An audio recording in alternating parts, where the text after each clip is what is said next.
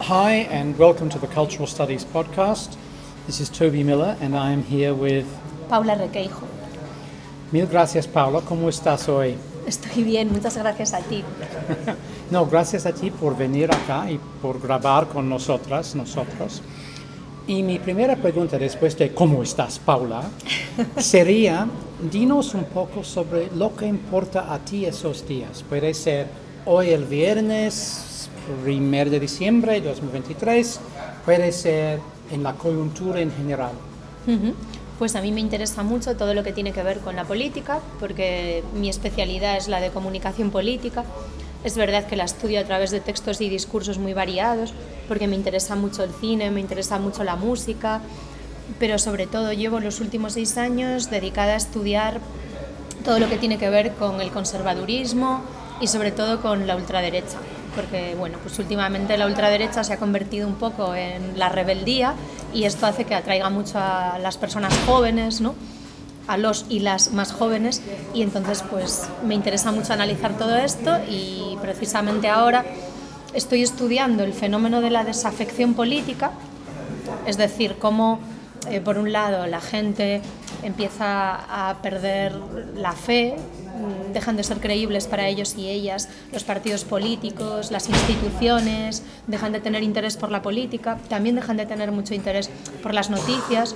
El Instituto Reuters, por ejemplo, a través del eh, reporte que hace anualmente sobre periodismo y sobre consumo de noticias, que lo lleva a lo largo de 46 países, entrevista a más de 90.000 personas, dice que hay un 60% de personas, y en España es exactamente esa cifra, igual que en otros muchos de esos países que investigan, que no creen las noticias que consume.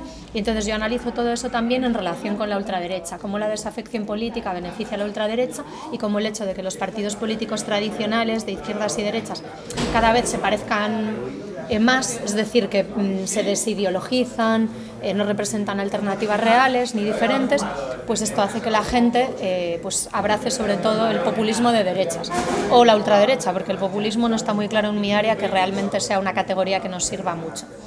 ¿Y cómo se puede explicar este tipo de cambio? Porque, por un lado, cuando yo era joven, fue un problema con la participación política por nosotros, nosotras en general, adolescentes en los 70, pero ahorita es otra cosa, es más grande, es más ponente. Sí, a ver, se supone que mm, hay teóricos y teóricas o expertos y expertas que ponen el acento en distintos aspectos en relación al porqué del éxito de la ultraderecha, pero yo creo que mm, a mí me interesa mucho la visión de Chantal Mouffe y la de Wendy Brown. Son dos teóricas que me gustan mucho. Y por ejemplo, Chantal Mouffe sí que decía lo que comentaba yo antes, y ella además lo dijo hace mucho tiempo, es decir, que parece un poco que lo predijo, porque ella comentaba, claro, si tenemos partidos políticos que a nivel, por ejemplo, económico han abrazado el neoliberalismo, incluso aunque sean de izquierdas, de hecho, hay un texto de Stuart Hall donde critica ¿no? Eh, cómo la izquierda cada vez más abraza el neoliberalismo, usando el ejemplo de la famosa frase de Margaret Thatcher de que su mayor legado es Tony Blair, porque Tony Blair ha privatizado más de lo que privatizó Thatcher y en áreas que mm, Thatcher no se había atrevido a privatizar. Entonces me interesa mucho esa parte de Chantal Mouffe donde ella explica que si no hay opciones reales ni diferencias reales, al final el partido, aunque sea retóricamente hablando, que parezca más distinto, o más disruptivo, ¿no? o más rebelde contra el sistema, pues van a apoyar a ese partido. Aunque realmente sabemos que la ultraderecha tiene muy poco de rebeldía en relación al sistema. Lo que hace es apuntalar el sistema o volver incluso a que el sistema sea más retrógrado. Y luego me interesa mucho también la visión de Wendy Brown, porque ella considera que el neoliberalismo, aunque inicialmente no lo busque, sí que acaba por beneficiar muchísimo a la ultraderecha, al conservadurismo, porque al vaciar el neoliberalismo al ser humano de elementos más allá del consumo a los que realmente pueda anclarse, genera como un nihilismo, es decir, los valores dejan de tener un anclaje fuerte, los valores son superficiales, unos valores pueden sustituir a otros con mucha rapidez, ¿no? Cuando con un discurso, como dice ella, de Martin Luther King, tú anuncias las camionetas Dodge, pues eh, parece que conceptos como libertad, como eh, lucha por los derechos civiles y muchas otras cosas pues se acaban por banalizar. Y entonces el neoliberalismo necesita también anclajes fuertes, más allá de todo este nihilismo ¿no? y banalización de los valores y entonces encuentra un anclaje fuerte en los valores tradicionales, en concreto en la familia. Si tú ya no tienes a un Estado que sea fuerte y que se pueda encargar de eh, los cuidados de los niños, los cuidados de los mayores, eh, garantizar pensiones, garantizar servicios sanitarios, pues entonces ese papel lo tiene que cubrir la familia. De ahí el por qué el neoliberalismo apoya tanto durante las últimas décadas todos los valores tradicionales.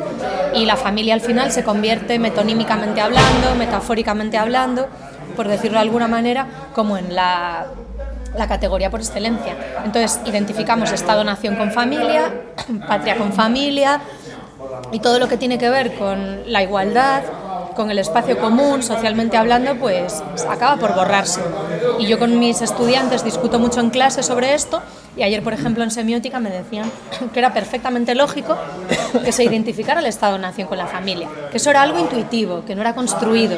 Entonces tuvimos un debate interesante sobre ese tema, claro, porque al final la ultraderecha, aunque numéricamente en muchos países no pase del 10% del voto, del 12% del voto, como pasa en España, no importa cuál sea la representación ni los números en las elecciones y en los parlamentos, cuando realmente sí tienen el control del discurso. ¿no? Y podemos decir que, bueno, pues citando a Gramsci, construyen los sentidos comunes. ¿no? El sentido común ya es de, la ultraderecha en muchos sentidos. Y esto es lo que estoy analizando yo ahora mismo. Excelente. y, y... En términos españoles, aquí estamos en una coyuntura fascinante, en donde hace algunos meses en las elecciones regionales y municipios, ¿no? Fue un momento de triunfo más o menos de Vox, de la ultraderecha, y de PP, Partido Popular, supuestamente como centro derecha, pero realmente derecha, derechista, ¿no? Bastante. Pero después en la elección general nacional fue un momento muy malo, sobre todo para Vox. Sí, a ver, es que mmm, yo siempre digo que los resultados electorales se pueden interpretar de muchas formas dependiendo de cuál sea el objetivo o la intención de quien lo está interpretando. Entonces, mm, hace poco, en unas jornadas en otra universidad, en la Carlos III, debatimos sobre esta cuestión. Y yo discutía mucho con mis compañeras y compañeros si realmente los resultados de Vox en las generales fueron tan malos. Me refiero, Vox baja, es verdad que pierde votos, pero no tanto. Es decir, Vox en las elecciones generales de julio del 23 de este año perdió un 2% del voto, más o menos. No fue tanto. Pero ahí está el sistema de representación en España. O sea, el sistema de representación en España eh, y la circunscripción eh, tienen relación con la provincia. Es decir, en España no hay elecciones que no sean a nivel provincial. Todo se juega provincia a provincia. Los escaños se reparten provincia a provincia. Entonces, si tú no consigues superar un determinado nivel de votos, y normalmente está demostrado que en España tienes que llegar al 15%, cuando tú en España llegas al 15% del voto, eso te sube un montón. Y todo el mundo dice, ya, pero Vox perdió 19 escaños. Claro, pero por esa cuestión. Vox perdió 19 asientos en el Congreso de los Diputados, pero porque en España, si tú no llegas al 15% del voto, y además eh, está ese problema de que la circunscripción es la provincia, solo hay elecciones provincia a provincia, eso a ti te desfavorece mucho. Pero realmente mmm, los números a mí no me dejan tan claro eh, que Vox vaya mal. O sea, creo que Vox ha conseguido asentar un voto duro. O sea, Vox ha asentado bases. Por ejemplo, Podemos y Ciudadanos son dos partidos que rompieron el bipartidismo, pero que no consiguieron asentar a votantes. O sea, sus bases fueron como eh, muy efímeras. Sí, ya hay una base ahora en Sumar, pero va a ser muy parecido a lo que era Izquierda Unida. En cambio, Vox, desde mi punto de vista, ha cumplido las tres fases. Por un lado, ha asentado a su voto duro, por otro lado, ha captado voto indeciso y luego, por otro lado, se está haciendo con una parte muy pequeña, pero una parte muy pequeña, pero una parte del voto desencantado de la izquierda, que es una estrategia que le está costando mucho más, pero que metafóricamente hablando y a nivel discursivo eh, pues, pues está, están dando la batalla y no les está yendo mal, desde mi punto de vista. Y hablando sobre esta cuestión que mencionaste de comunicación política, históricamente este estudio en general sería sobre charlas por los políticos, como Gettysburg Address por Abraham Lincoln o algo así, ¿no? Como un punto de referencia muy, muy clásico. Uh -huh. Pero también la publicidad, los anuncios electorales. Uh -huh. ¿no? Son los dos ángulos claves, yo creo. Uh -huh. ¿Cuál sería esos días la importancia relativa entre, por ejemplo, la tele y la radio contra los medios llamados sociales en el campo de comunicación política? O sea, ¿te refieres eh, la televisión y la radio frente a los medios Llamados digitales? sociales o digitales. Social media, que decís vosotros, Sí. ¿no? Yo creo que, o sea, a ver, en la tradición occidental, que es la que yo conozco, no sé en otras, tendemos mucho a los dualismos, ¿no? Eh, Cuerpo-mente, psicología-sociología, hombre-mujer, y creo que ese dualismo en este caso no funciona, me refiero. mm, Tú lo sabes mejor que yo, que lo dominas bien. Al final hay una retroalimentación, o sea, parece que cuando nace un medio nuevo va a morir otro. Yo siempre uso la canción de Video Kill the Radio Star, pero Video didn't kill. Sí. Yo era DJ durante la época de esta canción. Sí. Yo pensaba que se llamaba Video Gill, the Radio Star. O sea, fue un tipo quien se llamaba Video Gill y él era estrella de la radio.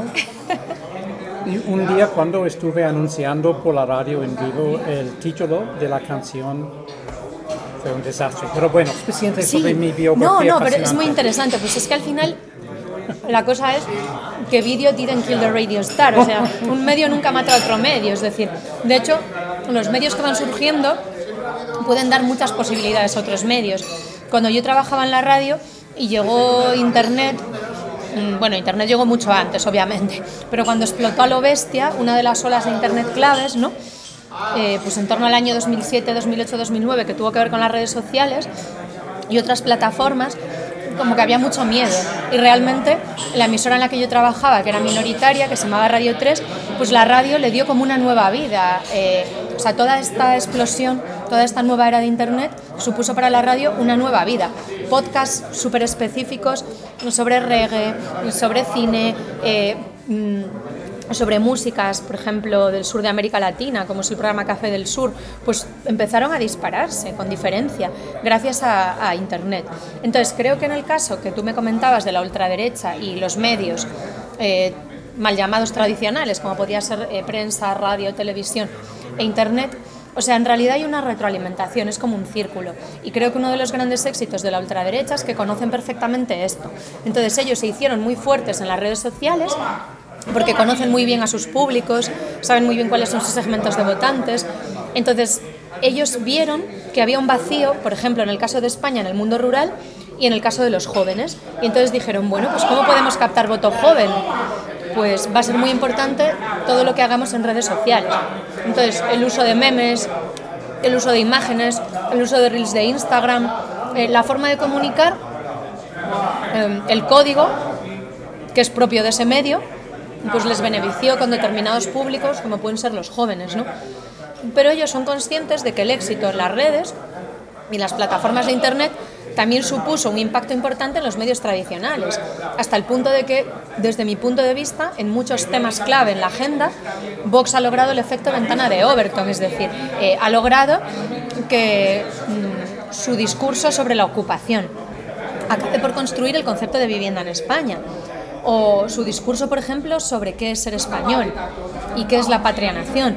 O sea, todo eso ahora mismo mm, construye los sentidos comunes y construye lo que es de alguna manera lógico y deseable en este país. Por eso es tan preocupante. No por si bajan un 2% o no del voto, sino por el impacto que tienen en toda esa comunicación, que es como una especie de círculo que se retroalimenta, de manera que lo que hacen en sus redes aparece en la televisión y al revés, ¿no?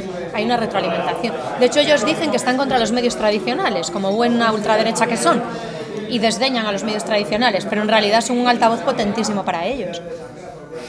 Cuando estuvimos cenando con la profe Eva Ladro hace una semana o algo, dos semanas, perdón, mencioné que mis alumnos que son clase media, baja, baja, ¿no? En periodismo y medios digitales, segundo año del grado, o sea, pregrado en América Latina, nadie sabía de los indignados, tres de Podemos.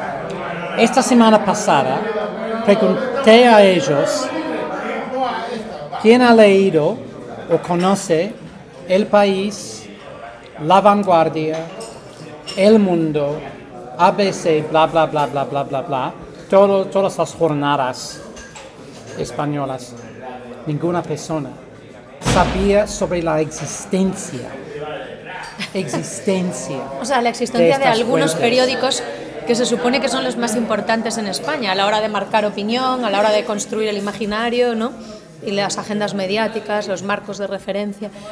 Pues sí, o sea, es que al final, aunque nos desagrade, creo que en el caso de los jóvenes, mm, en general cada vez, o sea, hay que decir primero que es en general, mm, se consumen menos noticias y, y- y se recurre menos a los medios de comunicación. Para eso está el informe ese que decía yo, el Digital News Reports del Reuters Institute, donde se ven las cifras claramente. Pero es que luego, en el caso de los jóvenes, ocurre algo increíble, que es que dicen que no les interesa la información, pero además cuando les preguntan por qué no les interesa la información, en este Digital News Report lo que explicaban es que desconfían de los periodistas. Es lógico que haya una crisis de credibilidad, o sea, hay una crisis de representación y una crisis de mediación, y además van muy de la mano. Lo que pasa es que siempre decimos, ah, la crisis económica de 2008, que en forma de dominó se extiende por el mundo con la caída de Lehman Brothers. Claro, bueno, es una crisis económica, pero es una crisis de representación, es una crisis de mediación, es una crisis de valores. Y eso afecta a la juventud, en el sentido de que después de haber sufrido esa crisis de 2008, que yo creo que llega hasta hoy, el COVID y demás, desconfían cada vez menos de todo lo que tenga similitud con lo institucional, etcétera, etcétera. Y cuando les preguntan, bueno, ¿no confiáis en los periodistas? Entonces, ¿en qué confiáis? Y cuando les preguntaban si confiaban más en los periodistas o en el algoritmo, decían que confiaban más en el algoritmo, dentro de que no confiaban en ninguno de los dos.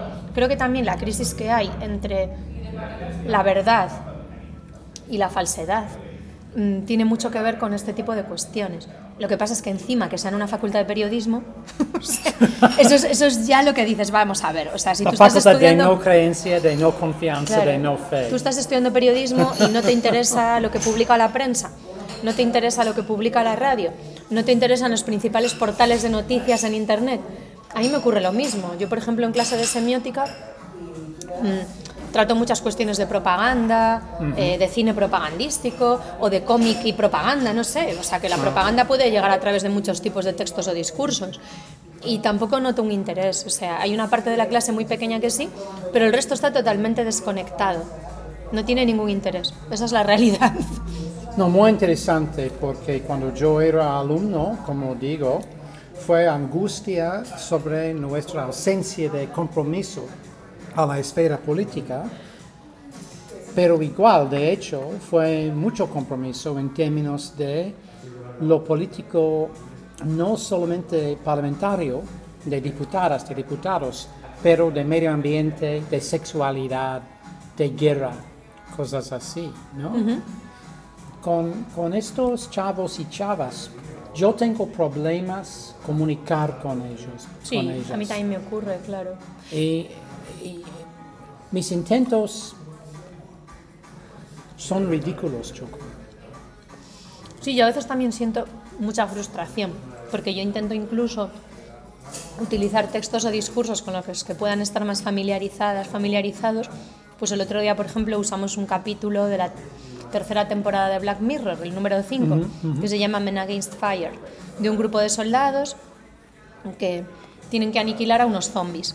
Entonces, su actitud hacia esta misión que les ha encomendado el gobierno, la actitud de los soldados es positiva porque los zombies están poniendo en peligro la existencia misma de los humanos, son agresivos, pueden transmitir enfermedades, pero de repente uno de los soldados se da cuenta de que el gobierno les ha implantado unas máscaras y en realidad esas máscaras han alterado sus sentidos, es decir, su percepción y por tanto su interpretación de los signos y de toda la realidad que los rodea.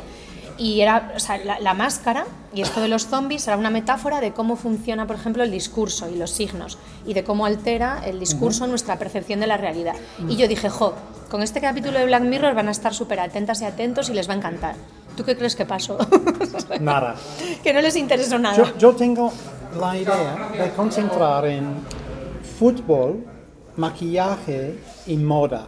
Pues seguramente por ahí vayamos a conseguir Son más tres cosas. temas que me parece importan a ellos y ellas. Sí, seguramente. Nada más que puedo ver. Tal vez romance interpersonal, pero fútbol sí, y estas otras cosas. Y estoy considerando en los semestres siguientes, pero en nuestra clase que viene será más, ay Dios, ¿qué pasó? Está bien.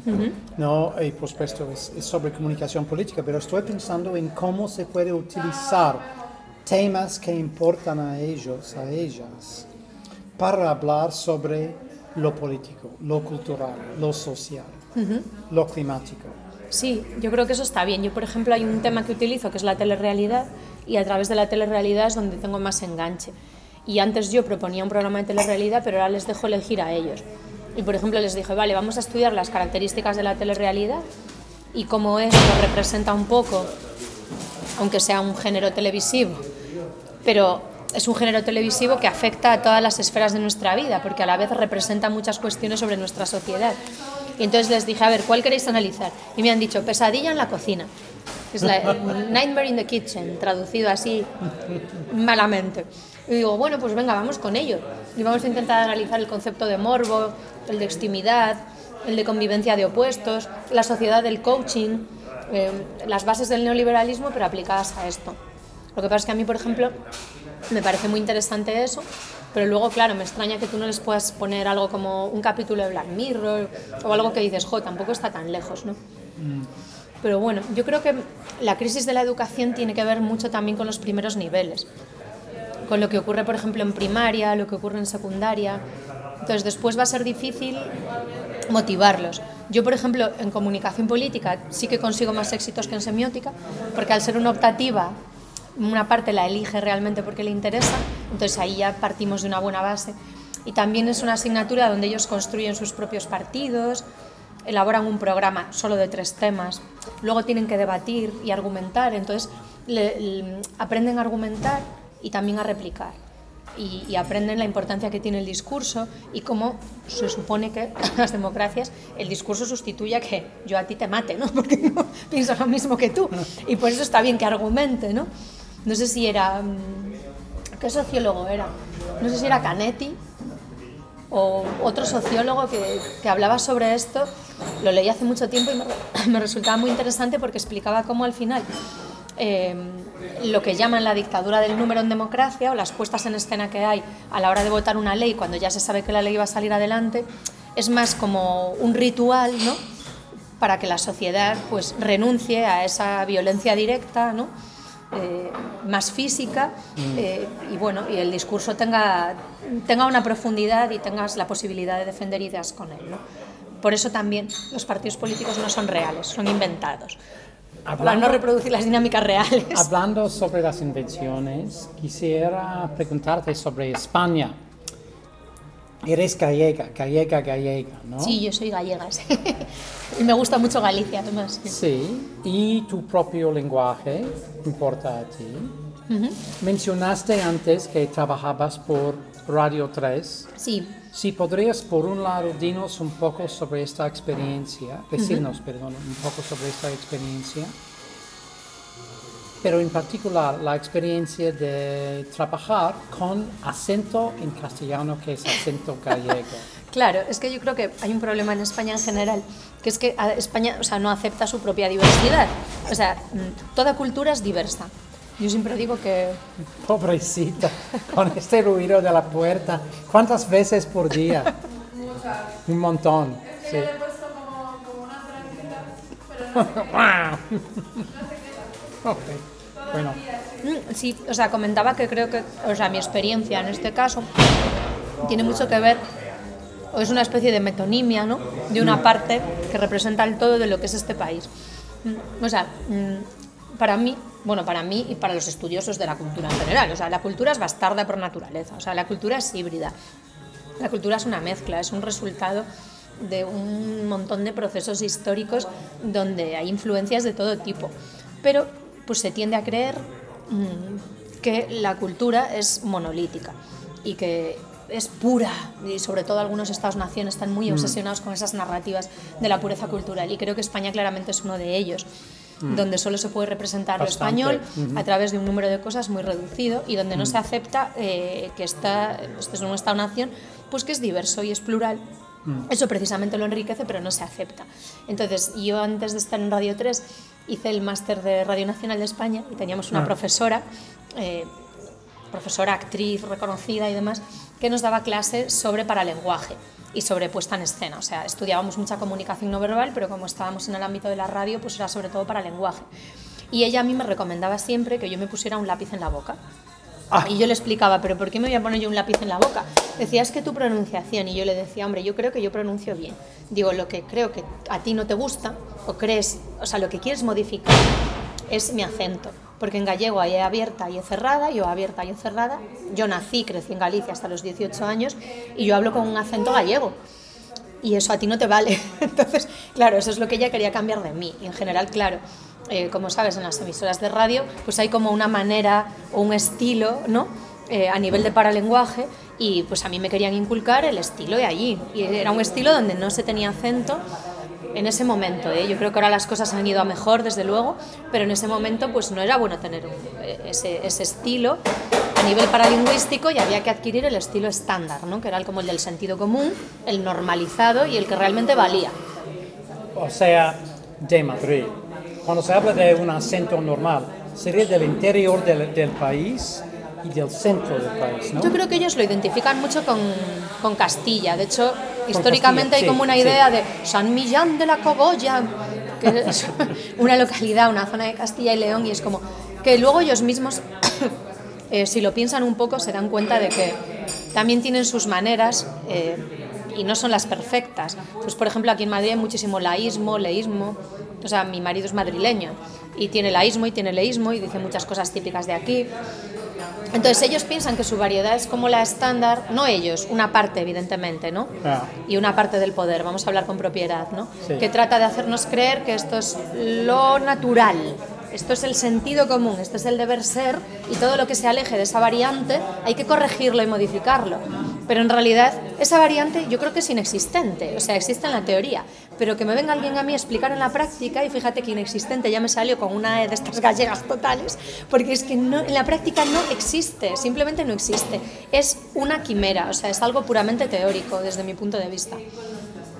Y estas cosas cambian también. Por ejemplo, en los Estados Unidos, la norma en el broadcasting es lo que se llama NBC English, o sea, el inglés de NBC, una de las cadenas televisivas más poderosas, como sabes bastante bien. Sí, Y en la disciplina lingüística se llama Ohio English, o sea, el inglés desde Ohio. Y este, este acento es blanco, no del sur, no del oeste, no del noreste. Pero realmente en la práctica existe ese Ohio style. Está, está cambiando, hombre, porque Además, es que todo es lo que cambiante. pasa es que desde Ohio vienen más En personas del sur. Y se está hablando de una manera más tejana, más louisiana que en el pasado. En, en Gran Bretaña hay lo que se llama received pronunciation, pronunciación recibida, que es mi manera de hablar en inglés, que fue la norma por la BBC o ITV, ¿no? como sabes, la, la Sí. cadena comercial clásica. Pero actualmente, por razones de compromisos a la llamada diversidad regional, perdón, no en términos de lenguajes diferentes o dialectos, pero en términos de pronunciaciones de inglés regionales, para mostrar inclusividad. Ajá. Hay un cambio radical. El problema en este contexto británico es que para no nativo hablantes han aprendido el inglés NBC Ajá. o el inglés de pronunciación recibida. Y cuando hay acentos bastante regionales, es imposible entender. ¿no? Es como mi experiencia con el acento desde Sevilla. Ajá. Ya, sí, o sea, lo no entiendo. entiendo casi nada como no nativo Ya. hablante.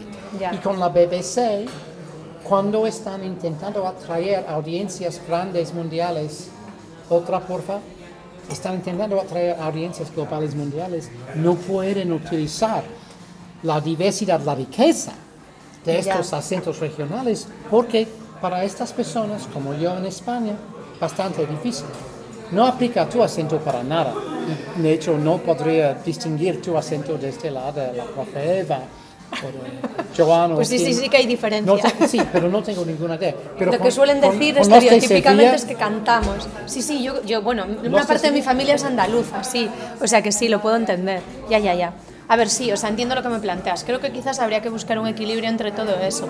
Creo que se ha avanzado mucho en España, porque, por ejemplo, mi padre, que nació en el año 1933, es decir, antes de la guerra civil y vivió la guerra civil cuando era un niño, mi padre se enorgullecía de que a él en el colegio le habían enseñado a pronunciar la elle. Imagínate, o sea, la elle. Eh, y me decía, en cambio vosotros no sabéis pronunciar la elle. Y decía, y yo intentaba decir estrella, como él me decía, decía, no sois capaces. Porque el castellano, el castellano puro, de San Millán de la Cogolla, pues eso sí que tiene la elle como debe ser. Y vosotros no sabéis hacerla. Y era como, vale, papá, pues ya está. Pues si tú te quedas tranquilo, esto es así, ¿no? Pero como que al final, claro, siempre hay unas marcas de distinción y de un montón de cuestiones que tienen que ver con los signos y por supuesto pues con el lenguaje hablado y escrito. Y esto es así, ¿para qué lo vamos a negar? Pero quizás habría que tratar de buscar un equilibrio entre lo que tú comentas, ¿no? Que la gente que mm, no está familiarizada mm, con todas las variantes, ¿no? De la pronunciación y tal, pues que, que pero que al mismo tiempo que se refleje esa diversidad. Mi, mi primer día en el Caribe, Ajá. cuando se dice a las 8 de la mañana, ¡Hueta!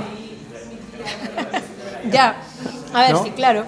Diferencia cultural y lingüística juntos. ¿no? Claro, si a mí me lo dices desde el inglés, yo lo entiendo porque yo tengo mucho contacto con el inglés a través de la música y de las series de televisión y del cine, claro. Sí, pero de Escocia, por ejemplo. Claro, ahí está la cosa. Yo cuando vi This is England, pues tenía que leer los subtítulos mucho más que... Pero también agradezco escuchar mm, otra variante, ¿no? Otra forma distinta. Pues que es que al final, si no, nos acostumbramos a que todo es de esta única manera, ¿no? Y España además tiene un problema con eso. Ya no solo con el, con el castellano en sí, o sea, es que por ejemplo el, el- el gallego, ¿no? Eh, por supuesto el euskera, el catalán, el Sí, valenciano. sí. O sea, ¿cómo puede ser que una plataforma como Netflix saque una serie como eso, Sabor de las Margaritas, ¿no? El sabor de las margaritas.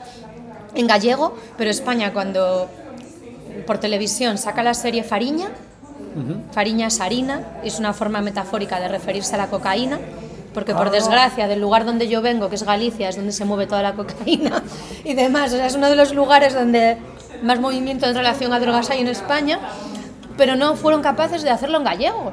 Había que hacerlo en castellano porque si no nadie lo iba a ver. La Netflix puede y una televisión de aquí de España no puede. Claro que puede, es decir, pasa es que no quieren, ese es mi punto de vista. Hablando sobre cantando y lenguaje, necesito preguntarte sobre tu poesía. Sí, bueno, mi poesía es muy amateur, ¿eh? o sea, No, para nada. yo casi no la llamo ni poesía, pero sí. Por favor, de explicarnos un poco sobre tu poesía y si o no hay una diferencia entre cuando estás actuando como semióloga, como analista de comunicación política y como poeta. Sí, claro, hay una diferencia. Para mí la poesía, claro, es que la poesía yo la concibo desde el terreno de la subjetividad pura.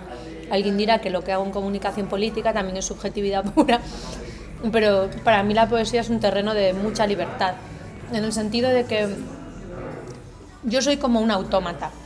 Es decir, de repente me viene algo como un fogonazo, como una explosión, y entonces yo simplemente escribo lo que me ha venido, ¿no? La impresión que me ha venido. Por un lado es eso, y por otro lado también me ayuda mucho a ordenar mis sentimientos, mis pensamientos, mm, mis experiencias. O sea, yo al final mm, creo que la poesía es algo que mm, me surge porque sí. De hecho, yo no puedo hacer poesía cuando quiero. O sea, yo entiendo que hay distintos tipos de personas y distintos tipos de poesías. La mía es eminentemente intimista o únicamente intimista, es decir, son exclusivamente mis impresiones en un momento dado. Es decir, mis impresiones en un espacio y en un tiempo, mis impresiones en un contexto. Y por supuesto, está marcado por el espacio, el tiempo, la memoria y cómo eso impacta en mí. Y también lo relaciono mucho con, con las personas.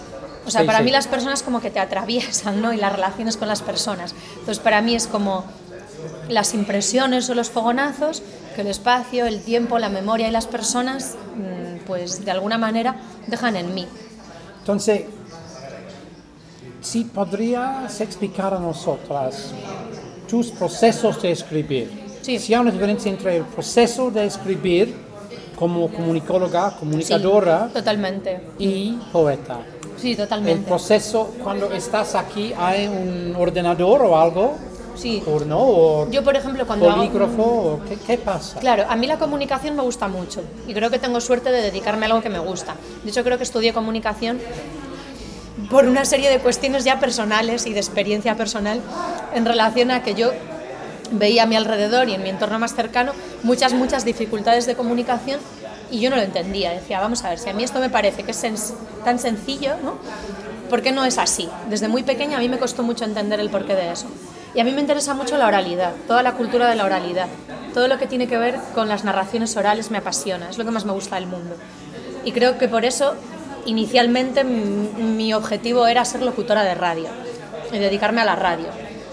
Pero me gusta también mucho la enseñanza, porque desde la forma en que la hacemos en nuestra facultad, por ejemplo, es también muy oral, aunque combine otras cosas. Somos colegas en el mismo departamento en la Universidad Complutense de Madrid y estoy allá gracias, Bueno, gracias, ¿no?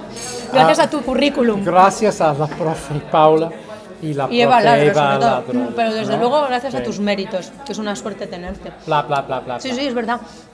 Pero la cosa es que para mí es muy distinto un proceso de otro. O sea, aunque a mí la comunicación me gusta, es verdad que es como mi profesión.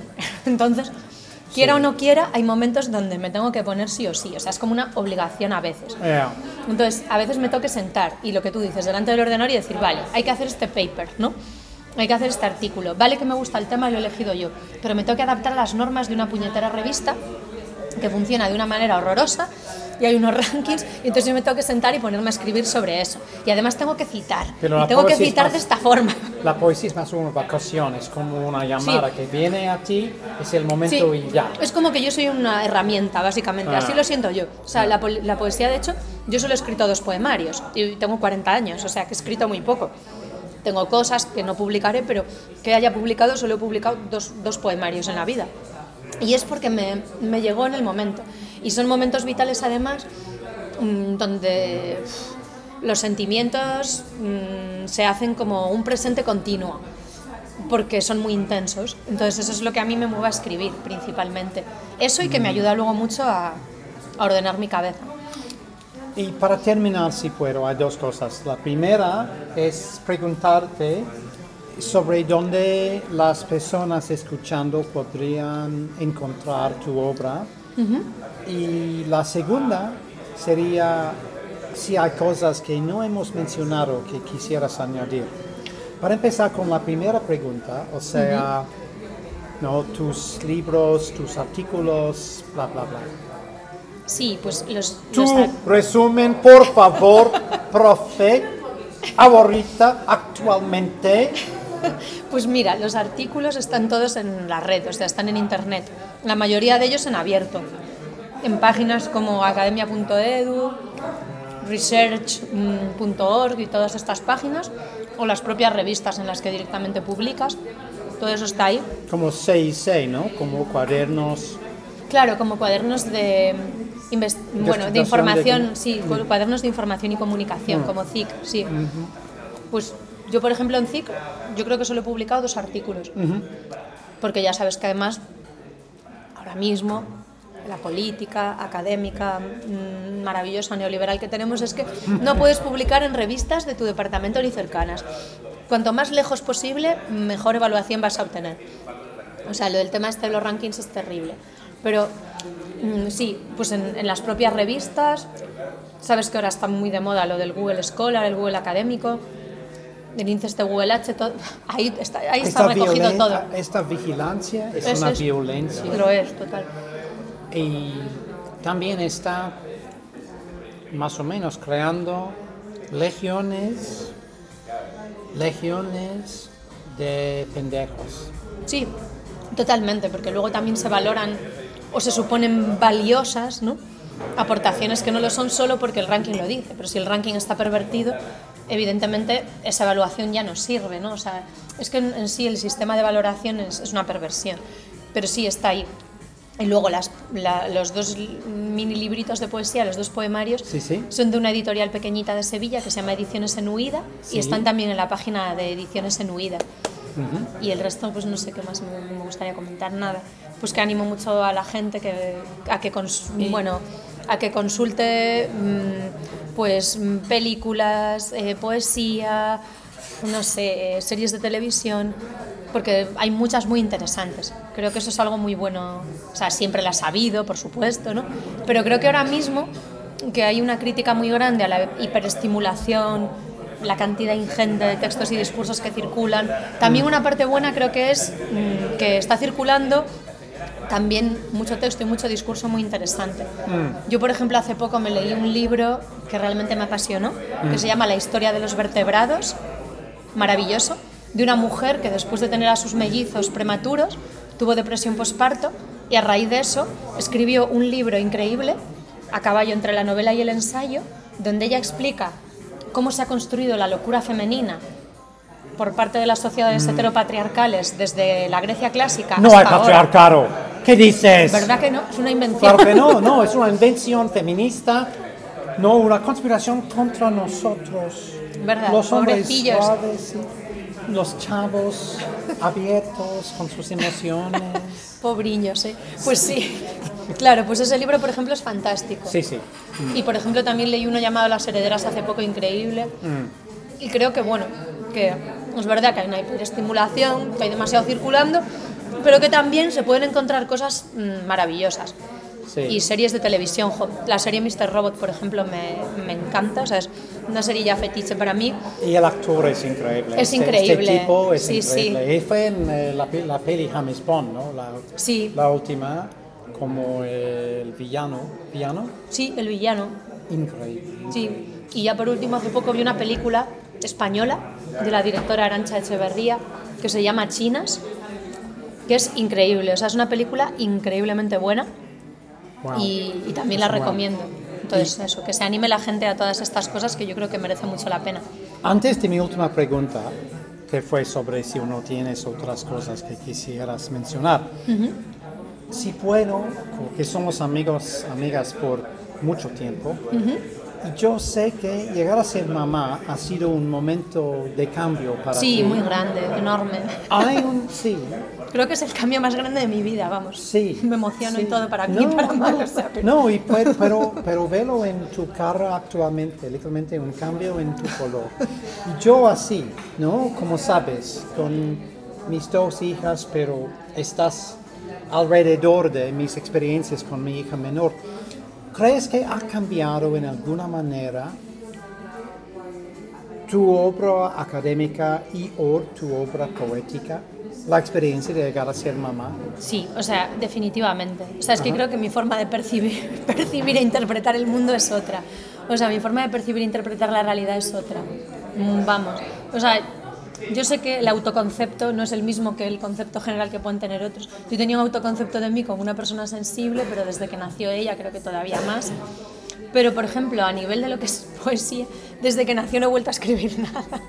Pero porque yo creo que también me ha generado, ahora ya tiene tres años y me imagino que cambiará, pero como un estado de alerta, el estar cuidando de una persona, siendo responsable de una persona, saber que lo que yo haga va a impactar directamente en cómo una persona se va a moldear y lo que va a ser. O sea, todo eso creo que me, me ha abrumado en parte. O sea, yo siempre digo que es una sensación increíble que yo no la cambiaría por nada, pero que al mismo tiempo es increíblemente ambivalente, porque es como, no sé, que hay una parte... Todas las mujeres hablan, todas las feministas hablan sobre esta ambivalencia. Para mí es muy ambivalente, sí. En el sentido de que, por un lado, a veces experimentas como unas sensaciones hiperauténticas de una emoción, emociones muy profundas, pero claro, algunas emociones a veces tienen que ver con el miedo, con la preocupación, con el hecho de decir, Dios mío, eh, es como una autorrevisión permanente, ¿no? Lo estoy Sí. haciendo suficientemente Es como bien, una, ¿no? una pasión romántica sin el sexo, sin la sexualidad, ¿no? Está muy bien Es definido. Este nivel de profundidad, yo creo. La pasión no romántica, o sea, no sexualizada, pero bastante corporal. Y yo como papá, por supuesto, sin la experiencia fenomenológica mucho más profunda que, que tengas, ¿no?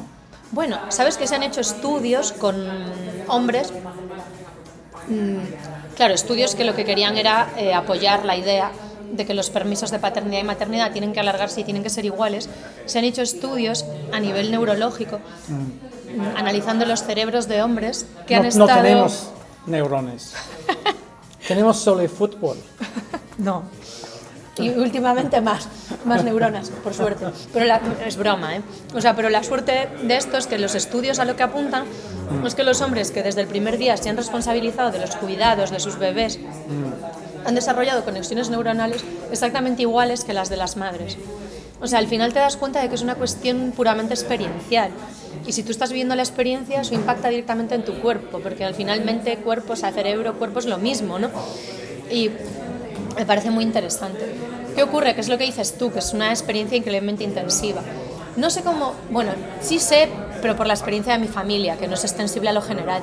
Pero creo que antes había como mucha más solidaridad, ¿no? A nivel de lo que era la tribu, o el concepto de tribu, en la crianza. Yo, por ejemplo, estoy desarrollando un tipo de crianza muy intensiva, donde somos mi pareja, la niña y yo y ya está. Entonces somos dos ocupándonos de una, nos turnamos muy bien entre nosotros, pero yo a veces le digo a mi marido de broma, seríamos los perfectos divorciados, porque nos repartimos genial el tiempo, ¿no? Que va a estar uno y que va a estar el otro. Pero eso es verdad que luego pues deja poco tiempo para la vida en pareja, para muchas cuestiones más, que creo que si la crianza fuera más, más de tribu, ¿no?